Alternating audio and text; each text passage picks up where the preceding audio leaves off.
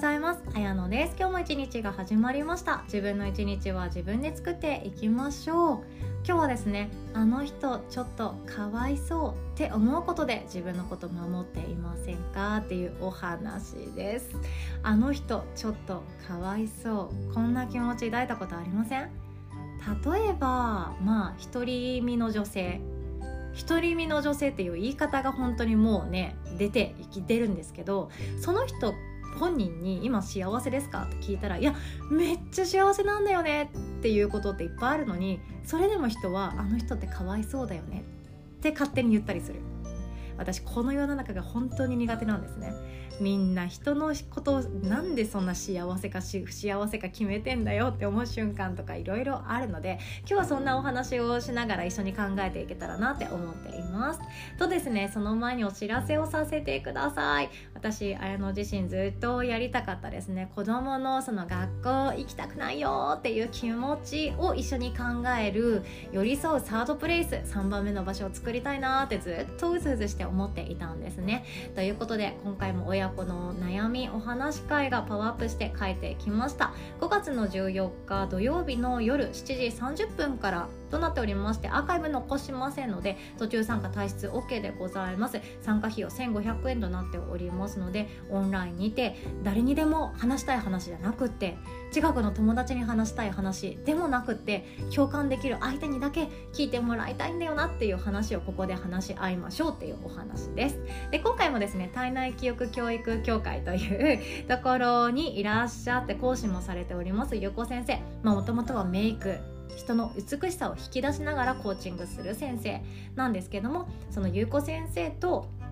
もう一人アドラー心理学、そして楽育マインドの子育てサポートをされているさとみん先生をお招きしてのゲスト2人を呼んでのおしゃべり会となっております。で、私自身はですね、本当学校があんまり好きじゃなかったんですけど、これって友達には言いたくないことだったんですよね。学校が本当嫌なんだよね、だってさーっていうことって一回言ったら、その人と自分が思ってることが全然違った時、自分を見る目が変わっちゃうじゃないですか。だからなんかすごい勇気がいったし、言えなかったし、今でもなんか自分の考えていることをその子供の友達のお母さんに言った時、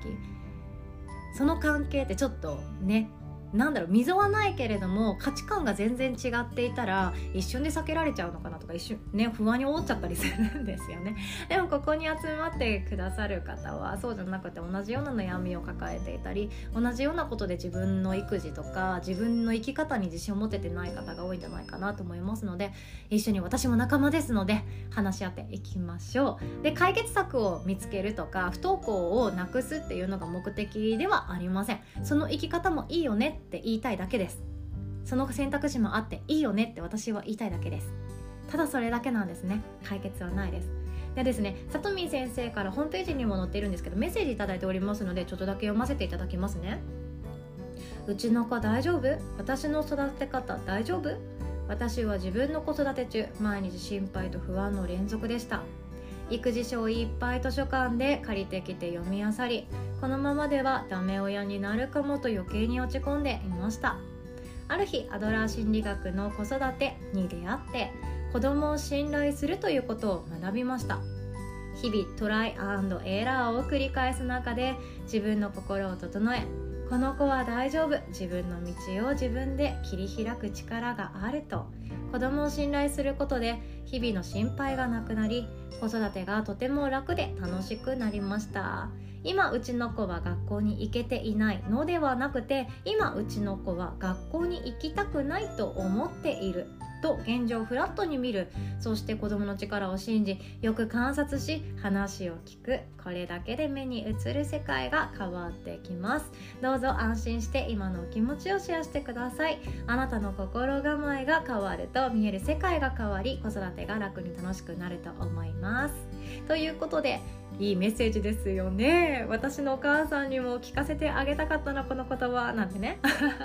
思ったりします。でも本当に信頼するっていうのってとても勇気がいることなんですよね。小学校1年生の春、今まさにですよね。うちの子迷わずに学校行けるかなとか、ちゃんと帰ってくるかなとか、私多分来年めっちゃ心配してんだろうなって思いますもん。それもね、信頼するかどうかって、どこまでやっていいのか、どこまで手放していいのかっていうのは謎なんですけど、やりながら実践しながらですよね。一緒に悩みのうちを開けていきましょう。で、今回はですね、小学校に行きたくない、行けないとか、そういうそのお子さんが一番多いのかなとも思うんですけれども、もちろんもっとちっちゃくて幼稚園でもいいですし、もっと大きくて高校、大学、なんなら会社に行けないでもいいですし、いろんな悩みってあると思うんですよね。もう同じような人たち、同じような悩みを抱えている人たちだけで話していきましょうというお知らせでございました。詳細はヨガの日のホームページにも載っておりますので、 Google やサファリでヨガの日と検索してチェックしていただけますと嬉しいです。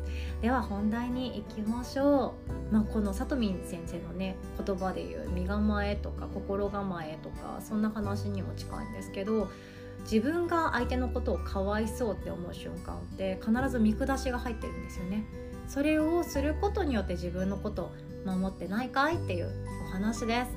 で、これ私一番実感したのは、その子供がどうのこうのとか会社がどうのこうのじゃなくて、大学生の頃なんですよね。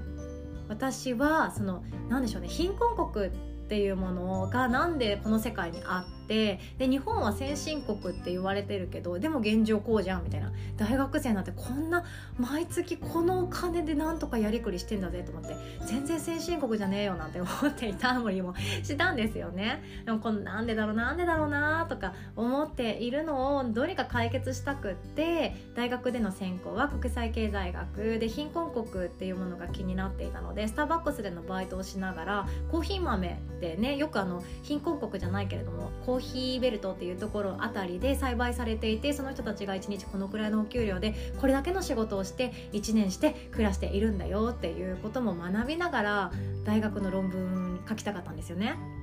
いやだ、でもですよ、でもなんですけど、実際行ってみて衝撃的だったのが、なんだ貧困国とか言ってる人たち超幸せそうじゃんっていう衝撃だったんですよね。でこれ以前もお伝えしたことあると思うんですけど、私はカンボジアめちゃくちゃ衝撃的だって、いろいろ行った中でインドも面白かったんですけどね。インドはちょうど私が行った時は発展途上来るねって言われてて、バブル崩壊より全然前だったんですよね。なので期待もされてて、オーストラリアとインドとニュージーランドのこの株は買うのありだよなみたいな感じで大学の頃は聞いていましたね。ただ今はちょっと違ってきてますよね。いやでもカンボジアってそのなんかね、カンボジアすげーっていうのってなんかそこまで聞かないじゃないですか。輸出入とかも何やってんのみたいな感じで、ちょっと人から、周りの国からしたら何やってる国か何の国か分かんないことってあったりするんですけど、アンコールワットがあるところなんですね。でももっと昔ですよ。私がもっとちっちゃい頃、小学生のいつだろう忘れちゃったんですけど、深夜で進む電波少年って覚えてます？あれでアンコールワットまでの道を舗装するみたいなやつが企画があって、あれもすごい衝撃的だったんですよね。なんか立派なお城までの道をなぜ今舗装しなきゃいけないんだっていうか、なんであんなに、コンクリートを敷かずに綺麗にせずにドロドロの道なんだろうとか、なんかすっごい不思議に思ったこともあったんですけど、その国のね財政とかがどうのこうの、もう他の国のね誰かが言うことでもないなぁなんて思って見ていたこともあったんですよね。そのアンコールワットがある美しい国の人たちって、貧困国って呼ばれていたり、お金も全然稼げない、稼いだとしてもめっちゃ安い、しかも仕事内容もなんかバリエーションそんなに多くない、なんとなくなんですけど江戸時代みたいな雰囲気でしたね。なんていうか、飛脚って言ったりとか、その馬車みたいな人を乗せて、人力車みたいな感じで人を乗せて動かす、そのトゥクトゥクみたいなタクシー運転手さんで食っていくか、あとは自分で作ったものを売るかとか、あとは農民みたいな感じなんですよね。だからなんか不思議な国だったんですよね。なんか私は江戸時代にタイムスリップしたんじゃないかってぐらいほのぼのとしていました。だからスーツを着てバリバリ何かをするっていう人が一人もいない。ビジネスっていうものがその自分の家族経営とか、なんとか今日食べるためにとかでやっていた国だったんじゃないかなとか思うんですよね。頃の自分って本当にちゃんと勉強せずに行ったので、本当のところどうだったんだ説はあるんですが、それはさておき。だから頃の私って先進国からから私が貧困国と言われるところに行って何か問題の解決策を見れるんじゃないかとか思って行ってたんですよね。あと電気が通ってない国とかもそうなんですけど、先進国から来た私がこういうところに来て何かをお手伝いしようみたいな思いで行ってたんですけど、いや本当に恥ずかしい、本当に恥ずかしい、かわいそうって思いがあったんですよ。電気がない国かわいそうとか、屋根がないお家で住んでる、壁がないお家で住んでる人かわいそうとか、あとは何でしょうね、自分の家族と一緒に住めていない人かわいそうとか、そんな風に見てたんでしょうね。で、そんな服しか着れない人たちかわいそうとか、そうすることによって今の自分の幸せを実感しに行ってたかもしれないなんて、私今更ながら本当思うんですよね。いやなんて嫌なやつだ、なんて嫌なやつだ、嫌なやつ嫌なやつっていうねあるんですけど、でもそれって今の日常にもあると思うんですよ。自分の幸せを実感するために誰かのかわいそうを見つけていませんかってことなんですね。自分の幸せって誰かと比べなくっても自分が気づくことさえできれば気づけるはずなのに、多くの人ってそれに気づくことが難しかったりするんですね。家もあって、なんなら誰かしらと喋れる友達とかがいて、家族もいて、でご飯ね食べようと思ったら食べれるし、めんどくさいと思ったらスマホでピピッとやればなんかやってくるしみたいな感じですよね。お金がなくなって困ったって思っても、なんとなく国とか何かしらが守ってくれる制度とかもありますよねって思う国で生きている自分、そこに気づけるかって言ったらまあ気づけなくって、なんか嫌なことばっかり気づくじゃないですか。自分よりもあの子の方がこれに対してめちゃくちゃ上手だとか、同じぐらい努力して頑張って仕事取り組んでるのに、いつもあの先輩は同期のこの子ばっかり褒めるなとか、プライベートでも私だけ周りの友達と比べて恋愛うまくいっていないとか、私だけ彼氏いないとか、私だけなんかバイトの給料安いとか、私だけなんかずっと働いてるとかねなんかいろいろと比べてデメリットっていうかネガティブなことばっかり見つけちゃうことってあると思うんですよね。でもそれって本当人間の天才的な才能もあって、私たちって本当ネガティブに反応しやすいんですよね。不安とか心配っていうものを抱くことによって自分の人生とか身を守ろうとしてるから、ネガティブに超反応しやすいわけなんですよ。じゃあネガティブに反応しやすいのであれば、いいこととか幸せなことって意識をしてやっと気づけるというような状態かもしれないですよね。でもこの意識の仕方っていうのに誰かをかわいそうって思っていませんかっていうことなんですよ。かわいそうかかわいそうじゃないかって本当に主観だから別に言わなくてもいいけど、かわいそうって言われて喜ぶ人ってあんまりいなくないですか？私かわいそうって誰かに言われたら、ちょっと待ってってなると思いますかわいそうって何がって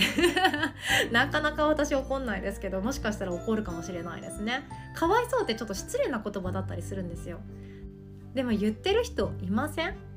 なんなら人には気づかれたくないけど自分の心の中で思ってしまってることってありません？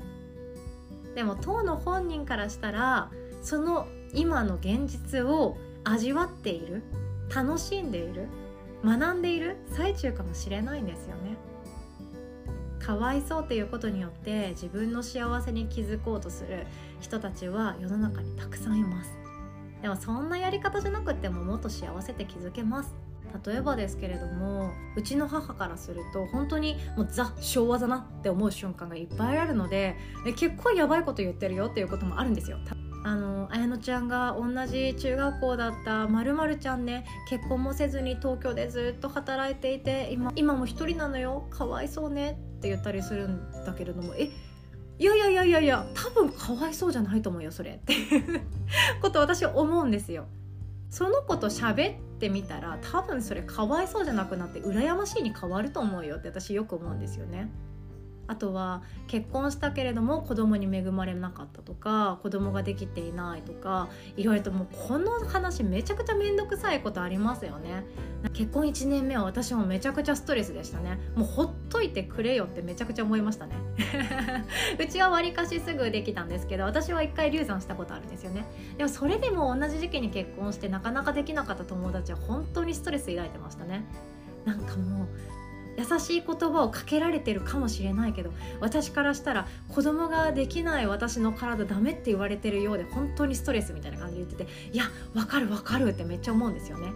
何なんでしょうね、何とも言えない空気感というか、自分は心配してあげてるんだよとか気にかけてあげてるんだよとか思って、大丈夫とか気にしなくていいのよとか言ってくる言葉さえも気にすることってあるじゃないですか。本当に気にしてるんだったらほっといてってみんな思ってると思うんですよね。人の人生って本当そうなんですよ。人の人生ってほっといてって思うこといっぱいあるけど、誰かがあなたって今こうだからって言いたくなる人がいるだけで、すごく私は今幸せなのに悲しくなっちゃうなとか、今私は十分満たされてるって思ってるのになんだか足りてない気持ちになっちゃうなっていうことがあるんですよね。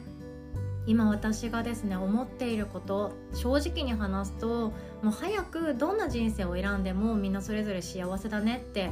自信を持って言えるような世の中になりたいなって思うんですよね。もちろんその少子高齢化の面で言うと、なんか政治家みたいですね今日少子高齢化の面で言うと、結婚して子供がたくさんになってっていう世の中の方がいいかもしれないけど、日本の社会がそう受け入れの体制整ってなさそうじゃないですか